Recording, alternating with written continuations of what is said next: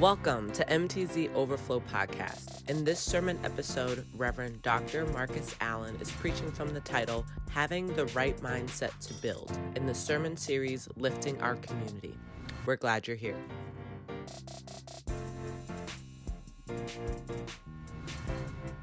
praise, to worship, to lift up your name. We pray now for strength, hope, peace, joy. We pray that your love will fill this place. For every person who has, who has gathered here, God, we pray that you would strengthen their lives, their families, their jobs, wherever they're going through, whatever they're enduring. I pray, God, for this next moment that they can concentrate on your word and find hope and peace in the word of God on today. And we'll forever give your name the glory, the praise, and the honor. It's in Jesus' name I pray. Amen. Amen. If you have your Bibles, turn with me to Nehemiah chapter 4, starting at verse number 6, or your device. Amen. iPad, iPhone, because if you have anything else, we praying for you. Amen. I'm just playing. I'm just playing. I'm just playing. Nehemiah chapter 4, verse number 6. If you're able to stand, please, please stand for reverence to the word of God. Nehemiah chapter 4 and 6. On last week, we celebrated 111 years, and it was also our commitment Sunday uh, as we're trying to build a family life center right here on the south side of Madison. And, and, um, and I want you all to know um, this is a heavy lift that's going to require all of our engagement. Amen. Um, that's for all of our members and the visitors who are in the congregation also. Uh, but we want you all to be uh, a part of. So, for the next couple of weeks, we're going to preach from the sermon series entitled um, Lifting Our Community. Lifting Our Community. Nehemiah chapter 4, verse 6 says, So we built the wall, and the entire wall was joined together up to half its height, for the people had a mind to work. The people had a mind to work. Now, it happened when Sanballat, Tobiah, the Arabs, the Ammonites, the Ashdodites heard that the walls of Jerusalem were being restored and the gaps were become, beginning to be closed. They became very angry, and all of them conspired together to come and attack Jerusalem and create confusion.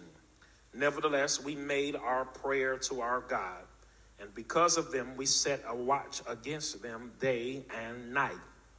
Then Judah said, The strength of the laborers is failing, and there is so much rubbish that we are not able to build the wall. And our adversary said, They will neither know nor see anything till we come into the midst and kill them and cause the work to cease. So it was when the Jews who dwelt near them came that they told us ten times, From whatever place you turn, they will be upon us. Therefore, I position men behind the lower parts of the wall at the openings, and I set the people according to their families with their swords, their spears, and their bows. And I looked and arose and said to the nobles, to the leaders, and the rest of the people, Do not be afraid of them. Remember the Lord, great and awesome, and fight for your brethren, your sons, your daughters, your wives, and your houses. Verse number six says, For the people had a mind to work. I just want to preach from the topic today having the right mindset for building. Having the right mindset for building. Our church is one of the oldest organizations in the city of Madison. Not just churches, but organizations. We're one of the oldest. And I wonder, as a small group of preachers from Chicago and Milwaukee gathered to organize Mount Zion as a mission church, did they ever imagine what Mount Zion would be today? Could they see Mount Zion as becoming the largest African and predominantly African American church in the city? A place where Bishop Desmond Tutu would visit, They have known that Mount Zion would have one of two African American exhibits in the Wisconsin Historical Museum. Could they have imagined that Mount Zion would become the hub of hope for the residents of the city of Madison, especially those who live on the south side? I wonder as the early church worshiped above a harness shop at 118 East Washington Avenue, could they imagine that we would be in this building today? The University of Wisconsin was expanding and asked Mount Zion to move. Pastor Dawson was intentional about placing the church in the heart of the community. He selected this current location and in 1960. He asked 11 deacons of the church to give $1,000. Some of those contributions, as, Deacon Harris stated, came in metal crayon box, shoe boxes, stuffed in socks, small grocery and shopping bags, and none of the contribution came in checks nor money orders. Each contributor brought straight cash. They were able to give because they had the right mindset for building. Church continued to expand because of its growth, and in 2004, without even having a pastor in the house, they built this wonderful sanctuary. And in the middle of a pandemic, we were able to burn the mortgage and declare as of today, Mount Zion is debt free. We were able to build and pay off mortgages because the people had the right mindset for building. And after building this building, the church was focused on not just providing a space for our members to enjoy, but building a community space for any and everyone in our neighborhood. This Family Life Center that we're planning to build has been a vision of this church for almost 20 years. And I just believe that the DNA of Mount Zion is builders. For I am convinced that the church can never stop building. When our kids are unable to read eh, uh, on the proper reading level or behave properly in classrooms, when the word family no longer has value in our community, when kids are robbing and stealing cars with no care of the consequences, we cannot stop building when people constantly call the church for money for housing, when seniors need a location for gathering and social interaction, when college kids are struggling to find peace, we, the church, cannot stop building. When homelessness continues to rise, when the stigma of mental health continues to hinder depressed people from seeking doctors, when veterans are looking for hope, we cannot stop building. When single parents are looking for help and when the lost are looking for salvation, the church should never stop building. A few years ago, I watched Brother Andy change a pot for a plant in the foyer. I wonder what was he doing, and he told me that the plant had outgrown the pot and it needed a bigger pot to hold the plant. There was nothing wrong with the plant, but it was being restricted by the pot.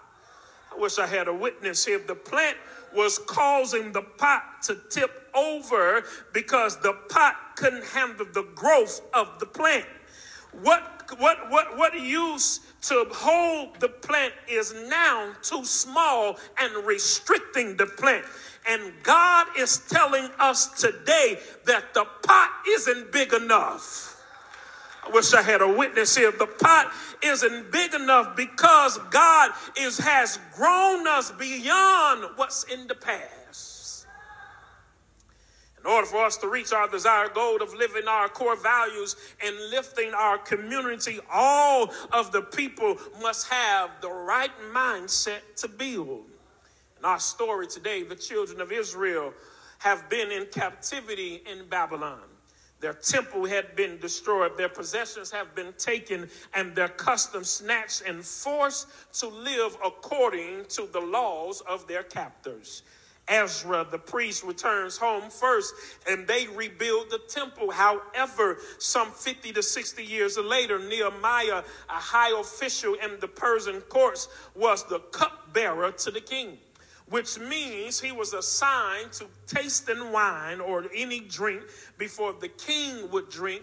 And if Nehemiah lived, then it was fine for the king to drink from the cup. One day, Nehemiah pleased with the king to allow him to go home and rebuild the wall. And as he journeyed home to rebuild the wall, Nehemiah faced some great opposition, but the Bible says we rebuilt the wall for the people had a mind to work. There was opposition, there were deterrents, there was obstacles, but the wall was still rebuilt not because of their physical stature, not because of their possession, not because of anything they were able to do on their own, but it was because of their mental ability to depend on God to provide the resources for this building. And if we're going to accomplish anything of great value and substance, all of the people must have a mind to work. For when you have a mind to work, it suggests that you're committed, you're determined, you're devoted to the work of the Lord. You see the value of your work. You understand that there is great need for your work. And today, I just want all us to know in order for this building project to come to pass, all hands must be involved. Because the most more hands we have, the, the, the heavy the load would be eliminated from us. We would be able to carry the load if all of us are have our hand on the load.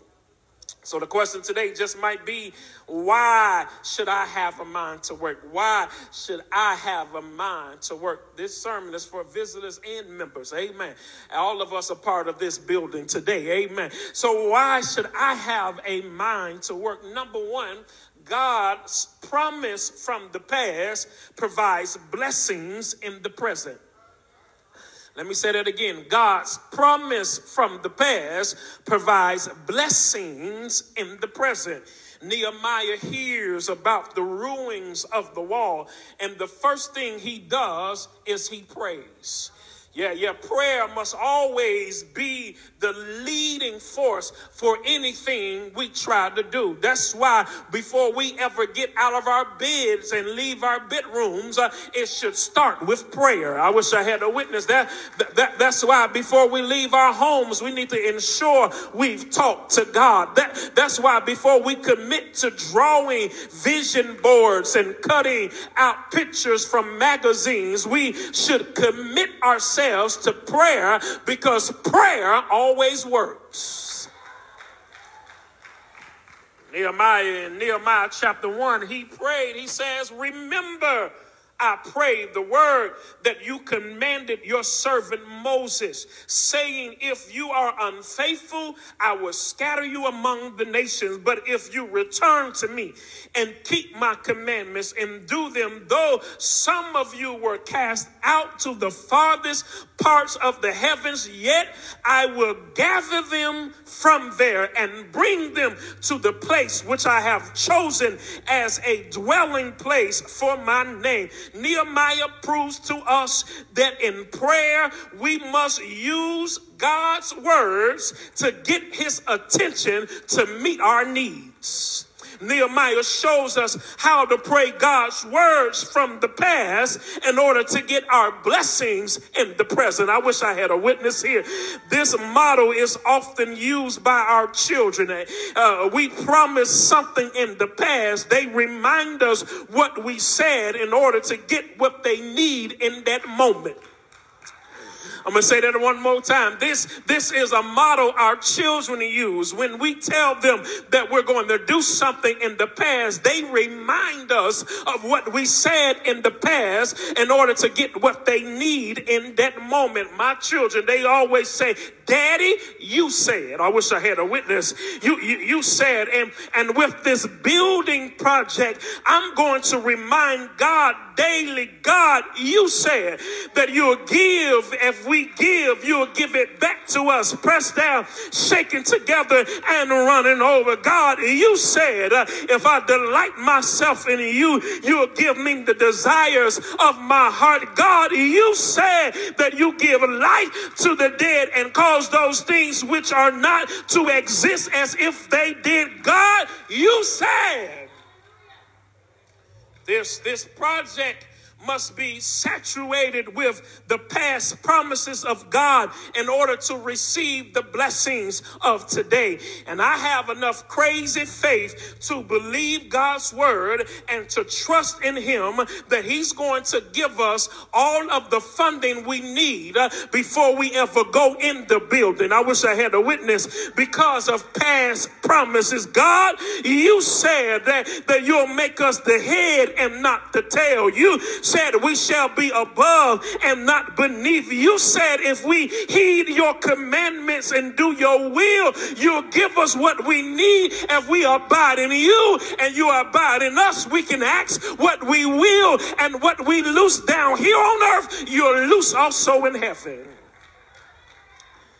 Nehemiah returns home and he is devoted to rebuilding the wall. The wall represents the strength of the city.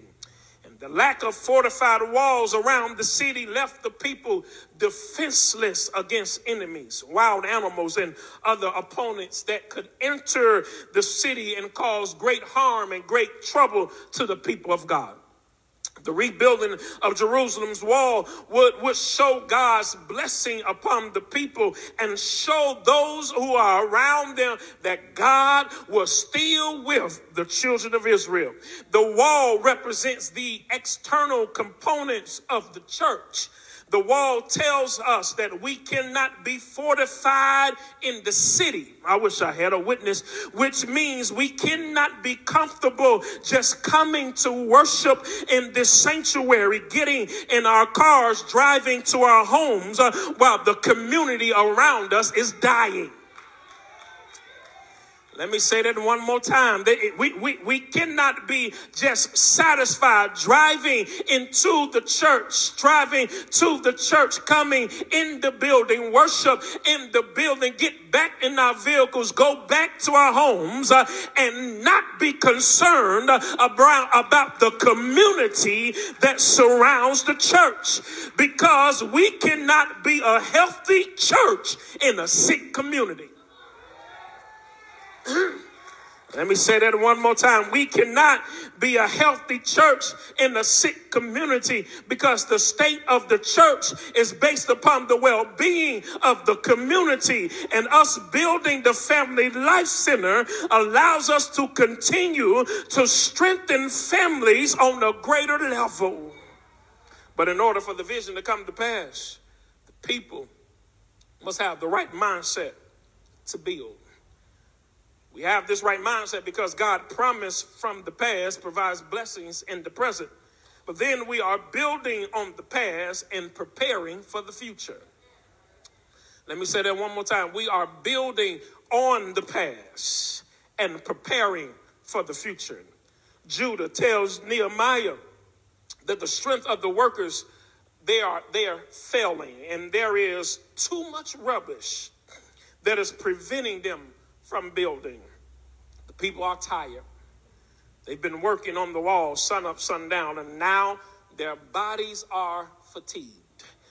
And I'm here to testify just because you are working for the Lord, it does not mean you have been exempt from exhaustion. You have not been granted some form of super strength to keep on going. Doing God's work will make you tired. But I'm glad Paul tells us, but don't be weary in well doing. Yeah, yeah. Because if you reap, if you will, you shall reap what you have sown if you faint not. We can only imagine what the people are enduring as they are building. They had to remove mounds of rubbish from the old destruction. They had to build with the constant reminder of the past. They had to build with evidence of their previous chastisement. These people proved to us that building will come with some mess that the opposition will not provide. We cannot look at the past as an enemy, but we look at the past as the foundation uh, for something greater in the future. We're not throwing the past out, we're building on top of it. We're not getting rid of things, but we're building on top of it. We must build with God on our mind. When we're working for God, rubbish does not matter. Broken pieces does not matter because you know God has the ability to take what's broken and use it as something that'll give you life book of Acts, Paul is on the ship and the, the ship is wrecked. And the people that can swim, they swim to shore. But those who were unable to swim, they were just making it on broken pieces. Is there anybody that could testify that I, I may not have it all together? I may not have everything right. A matter of fact, I'm just floating on some broken pieces. I, I, I didn't get it all together. I didn't check all the blocks. I didn't cross all the T's, nor did I dot all the I's. But thank thanks be to God, I'm still here because I've made it on some broken pieces. Tired. They're tired from building. The rumors of threatening surprise attack added to the discouragement caused by the natural hardships. External pressures amplify the internal weaknesses. Yes, we build with fatigue and tiredness. Yes, we build when we're weak, but weakness for the Christian should not be a discouraging sign because Paul says, When I am weak,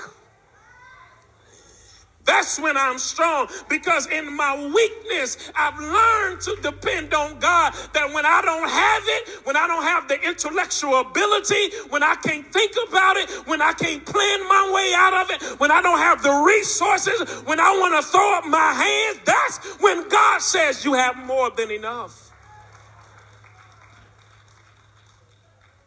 Bible said they were tired. They heard the threats then it says, then they we said our prayers to our God. I wish I had a witness here that, that, that, that, understand that when you can't make it on your own, when you don't have enough to make it through, you better learn how to fall on your knees and said, It's me, oh Lord. I'm standing in the need of prayer. I'm standing in the need of a breakthrough. I need your strength. I need your power. I need your anointing people have the right mindset, the right, and you have to have the right mindset to build when God's promise from the past provides blessings in the present. We're building on the past and we're preparing for the future. But finally, I'm, I'm finished. You must remember the Lord and build with a purpose. Remember the Lord and build with a purpose. After hearing of the external issues and dealing with the internal mess, Nehemiah brings all the people together by their families. And the first thing he tells them, don't be afraid. All right? Uh, uh, I do uh, a podcast with CT, and she has this great mind of thinking about things. And, and, and she would probably ask me a question. I wonder, how did the people feel when they heard these words from Nehemiah? Don't be afraid. Now, I told you Nehemiah was a cupbearer.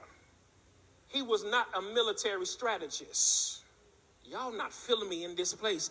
He, he did not have any type of military training. He was a cupbearer. And the cupbearer, only thing the cupbearer did was stand by the king, sip some of the king drink. If he don't die,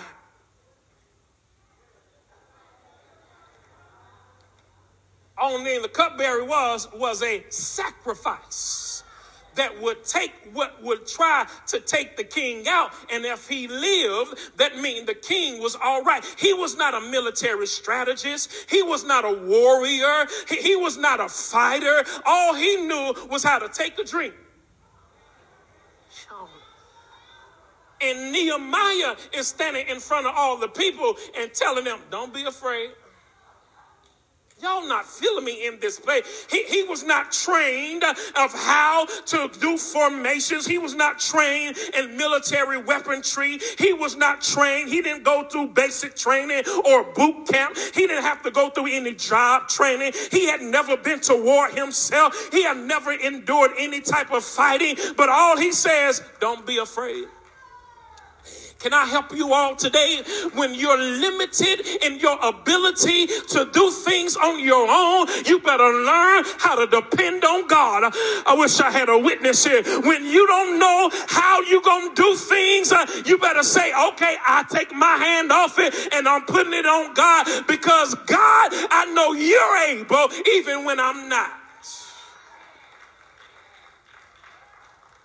Nehemiah says, yeah, I feel like preaching now. I'm, I'm almost finished. I'm just feeling my help. Amen. He, he says, remember God. He says it this way don't be afraid, remember God. Okay.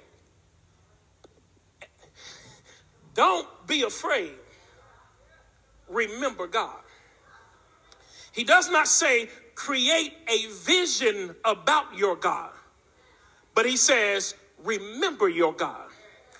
He does not say dream about something you wish your God was able to do, but he says remember your God. He, does not say uh, uh, have a fantasy about how great your God is, but he says remember your God, which would suggest that God had done something in the past in order for them to remember in the present that caused them to expect the same God to do something in the future. Y'all not feeling me in this place. He says, Remember your God. Whereas to say, Remember how he brought you out. Yes, Lord. Remember how he made waves out of no way. Re- remember how your family was down, but he lifted you up. Re- remember how he brought you through the Red Sea. Remember how he took care of Joshua and, and left them to cross over the Jordan River. Remember how they walked around the walls and all of a sudden the walls came tumbling down. Remember how he fed you in the wilderness with manna from heaven. Remember how he gave you everything that you need. And can I bring that to somebody today? You may be going through something. You may be enduring a hardship right now. I don't want you to make up something about God. I just need you to remember what he did for you. And the old Christian would say, when I think about the goodness of Jesus and all that he's done for me, my soul cries out hallelujah. Is there anybody in the house? Uh, you can just remember what he did for you. Remember how he brought you through school. Remember how he saved you. Remember how he healed you. Remember how he delivered you. And when you remember what he did back then, you can trust him to do something in the future.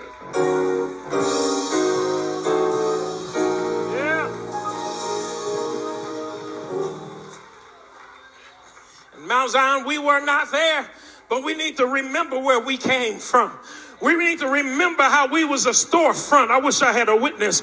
We need to remember how we moved over to this church. And, as God continued to expand from Fisher Street all the way to Baird Street, we need to remember how God has made ways, uh, how people have given to us, uh, and God has blessed us because we were willing to bless others. We need to remember our God. We, we, we don't need to make anything up. We don't need to envision anything. We just have to remember what God has done. When you remember, it'll help you eliminate fear and get to work. Nehemiah takes the men and put their, I'm finished. He takes the men, put their families behind them, and tell them, keep building the wall. He takes the men, put their families behind them, put some men behind the wall. And Nehemiah is, becomes strategic in what he was doing. He had a plan for building. Y'all not feeling me in this place. He, he, he said we're going to rebuild the wall, but not only are we going to rebuild the wall, we're going to protect the wall while we're building. And, and, and, while they were building, he, he, he told those men to put spears and swords in one hand and put construction tools in the other hand. Y'all not feeling me in this place. He said, Get a sword to be ready to fight. I wish I had a witness because you all will be scattered. But when you hear me blow the horn, I want you to come running. So put a weapon in one hand Yes, Lord. And, and, and, put a construction tool in the other hand. And I want you to work. And while you're working, you better be ready to fight. But I got to give you a purpose to fight and a purpose to work. I want you to look at your daughters, look at your sons, look at your wives, uh, look at your mothers. I wish I had a witness here. That, they said, while you are working, I want you to see why you're working.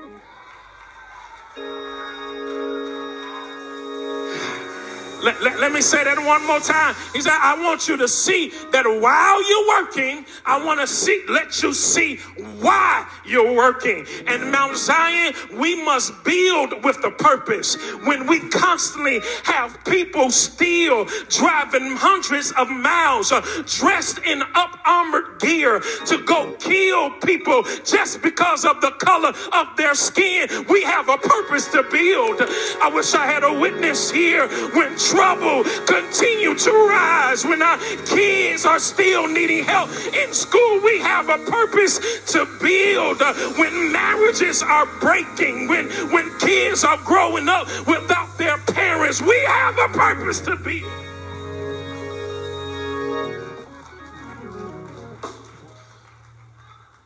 We must remember why we're building. Look at your children. Look at your wives and your husbands and your mothers and fathers. Look at your family. And Nehemiah said, We're building because of them. Because we're not building for right now, we're building for what's in the future. Mount Zion, if we don't prepare right now for what's to come, we will not be prepared. And we'll be like so many other churches great names, doors closed. Because we had not adjusted to what was to come. I'm finished, and this off building, but it's more so off building up the church.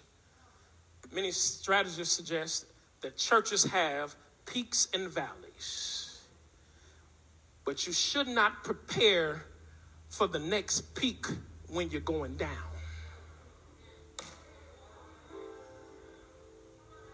We should be preparing for the next peak while we're still up. I, I'm, I'm praying now because I believe we've become laxed and we've become satisfied with our success. And if we're not looking around the corner, we'll be a great name with a closed door.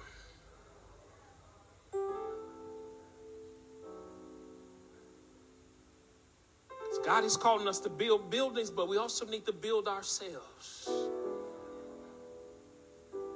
And we must practice our faith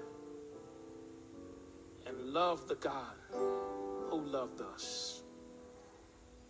We work because he worked for us on a hill called Calvary. He didn't stop working. They lied on him, took him from court hall to court hall, but he kept on working. They spit on him, they beat him, they mocked him, they slapped him, they plucked out his beard, but he kept on working put a cross on his back, made him walk up a hill called Golgotha to, to the top of the hill, laid the cross on the ground, nailed his hands and, and his feet to the cross, but he didn't stop working. He hung on the cross from the sixth to the ninth hour just for us to have freedom and eternity and died on that cross, but he didn't stop working. He was in the grave, but Peter says that while he was in the grave, he went down to hell and took back the keys of life and preached a revival. He did not stop working. And early one Sunday morning, he got up with all power in his hands for your sins and my sins, for my salvation and your salvation, for my peace and your peace. He did not stop working, but because he said, I have to go, but I'm going to leave you a comforter. That our God is working for us, that our Christ is working for us. Because of that, we all must have a mind to work. God has been good to us. He's blessed us with more than we could ever imagine. And where we are today is only by the grace of God. That through two years of pandemic activities, we can testify we're blessed. But we don't need to be trying momentum to get up the hill because it's going to push us down the hill. But we need to be looking forward now, not just for building a new building. How do we build our ministries? How do we get more volunteers? How do we get more people involved in the work of the church? How do we be more strategic in our work? How do we focus more on God and focus more on prayer? How do we disciple each other? That when you leave here, no one can tell you to watch a YouTube video that'll change your faith in Jesus Christ.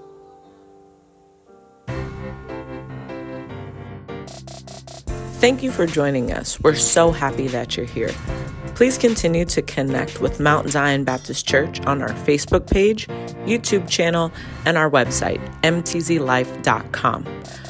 We continually put out new content, so be on the lookout and turn those notifications on. Looking forward to seeing you back here soon. Have a blessed day.